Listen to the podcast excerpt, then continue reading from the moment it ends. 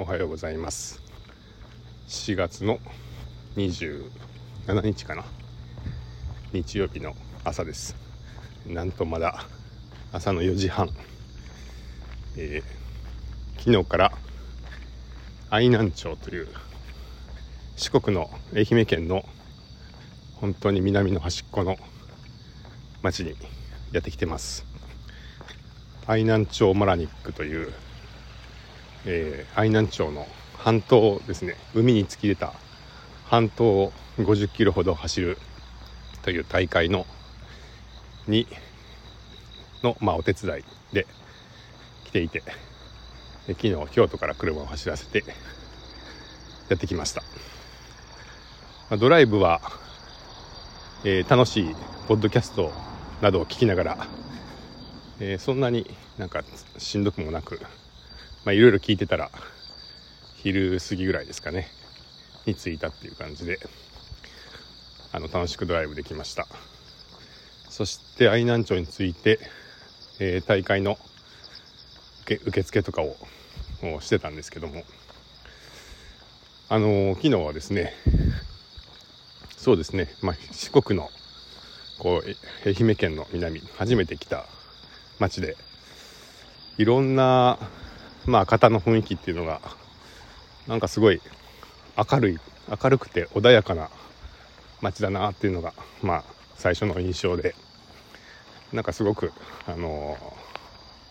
そうですねほっこりするというかあのそういういい街です。あのちょっと面白かったのはあの普段こうトレイルランの大会とかだと結構山の奥なので、まあ、基本的に皆さん車とかでまあ遠藤はるばるやってきましたみたいな大会が多いんですけれども結構地元の人が割と出てるのかななんか割とあのママチャリに乗って自転車であのなんか近所からふらっとやってきましたみたいな感じで受付に来られてる方とかも多くてまあ結構地元の方々もいっぱい集まってきてる大会なんだなっていうのが印象的でした。そしてもう一個はあの最近僕「らんまん」えー、朝ドラの「らんまん」を見てるんですけれどもなんかその地元の方のイントネーションが、まあ、結構あのふとその「らんまん」のあれはまあ土佐弁なので高知ですけどちょっとそれに近いなって感じる時があってあやっぱりなんか近いからこういう感じのイントネーションなんだなみたいなのが不意に聞こえてきておおって感じました。今回はえー、なんか YouTuber 有名ななんかランニングの YouTube をやっているみつかさんという方が、まあ、ゲストランナーで参加されていてそのみつかさんという方がまあ僕は実はあのー、知らなくて今回初めて YouTube 見させてもらったんですけどなんか YouTube で20万フォロワーぐらいいらっしゃる、まあ、かなり有名な方らしくて。でその方がなんか、まあ、ゲストランナーとしてやってこられるのに加えて昨日はそのランニングクリニックということでまあなんかランニングの仕方を教えてくれるっていうイベントをその受付の会場の近くで横でやっていたんですけど、えー、まあこの大会の参加者全員が500人ぐらいの大会なんですけどなんとそのランニングクリニックの参加者が100人近くいたということでなんかものすごいその 三塚さんっていうあの YouTuber ランランナー YouTuber さんが人気だなんだなっていうのがえー、垣間見えまして。でなんかあの僕はあんまり本当だから知らなかったんですけれどその集まってこられる方がですねその来明日の大会に出られるまあ割とやっぱり50キロの大会って、まあ、年配の方とかが、まあ、割と多い。年配っていうかまあ30代ぐらいから始まって40代とか50代とかの人も結構多い大会なんですけどそのランニングクリニックの方に集まってきてる人たちはなんか中学生かなぐらいの若い方とか高校生かなみたいな方も多くて多分その方々は明日の大会は出ないんじゃないかなっていう方風に方もいたのでその大会は出ないけど三塚さんには会いたいみたいな あの方も結構いたのかなっていう感じででさらにですねその何て言うんですかね。そう集まってるその若い方々。なんか多分その女子女子の陸上部で陸上やってる女子のまあ学生さん生徒さん？学生さん？あのとかが結構いたと思うんですけど。テンションの上がり方がすごいんですよね。なんかもう三塚さん登場の時に、まあ、キャーみたいな感じで。おおなんかこうアイドルか何かが来たみたいなぐらいのテンションの上がり具合であなんかそういうそういう存在なんだなっていうことで。いやーなんかこんなこんなって言うとあれですけどあのー、愛媛県のねその南南端の町で町でもこんなに人気なんだっていうその100人近くの人が集まっちゃうぐらいの人気の人気でその知ってる人たちがこんだけいるってことは全国区で一体どれだけ有名なんだろうって ちょっと思いまして。なかなかちょっとあのー、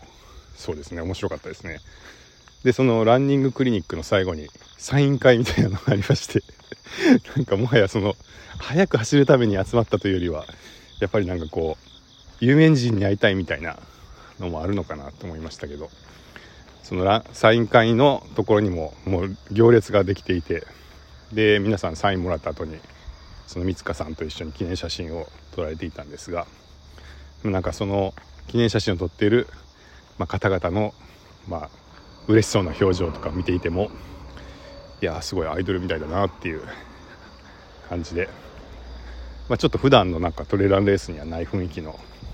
あのシーンを見た気がします。えー、愛南町はですねなんかカツオが名産品みたいでまあ昨日ちょっと話しましたけどあの今日の大会のエイドステーション途中の補給食にもカツオが出るということでまあそういう豪華なあの補給食が売りらしいんですけどなんかそれを聞いていたらもう晩ご飯に早速食べたくなってきて、まあ、地元の、えー、海産物を出すレストランに行って、えー、カツオを食べましたが美味しかった。でなんかこの辺では、えー、ビアビアカツオって あのメニューに書いてあったんですね。その海産物の、まあ、レストランのメニューに普通のカツオとなんかビアビアカツオっていうのがあってでこの辺ではなんかそのビアビアっていうらしいんですけどでまあちょっと僕たちはこのビアビアってなんだなんだなんだって思ってたんですがえどうやらなんかこう生きのいいあの新鮮なカツオのことをっていうかまあ新鮮なことをビアビアだっていうみたいで、まあ、ビアビアのカツオビアビアカツオっていう 言ってて。でまあ僕たちがそのレストランの席についてなんだこのビアビアはって言いながらこれにしようこれにしようって言って、まあ、ビアビアカツオのお作りを2皿も頼んだんですけどそしたらですね隣にいたご家族のあのお客さんがいてそのなんかご主人があのいや今日のビアビアマジで美味しいからおすすめですよって言って地元の僕たちが言うんだから間違いないですとか言って言ってきておおって言って、まあ、すごい楽しみになって食べたんですけど美味しかったです。なんかねこううんねちょっとねっとりしてるっていうかなんかそうですね。ちょっとこう肉感があるというか。うんなんかあこういう感じでこう身の詰まった感じっていうか。なんかそんな感じがしましたね、まあ、早速そうやってちょっと地元の美味しいものも味わって楽しんでいます、え、さらにそのレストランの帰り道に車を走らせて宿に戻っていたんですけど、えー、海岸沿いを走っていたら、えー、すごい綺麗な夕日が見えまして。まあ海なんでねあのでさらにこう西の西側が開けてて海になってるんで、まあ、夕日がすごいその海に生えていてその空が赤くなっているんですけどその赤が海にも反射してでさらにその遠くの方にこう半島とか島が見えていてなんかこううまくこう海の中にその半島とかが見えるその空と海がこう赤色に染まってなんか本当に綺麗な景色が見えてでちょっと思わず車を止めてその道路脇でしばらく夕日を見ていたんですけどなんかその時にああ旅に来たなってちょっと感じました。今日は今からもう会場に行ってレースのお手伝いなのでこの辺で切り上げてはいレース会場に向かいたいと思います。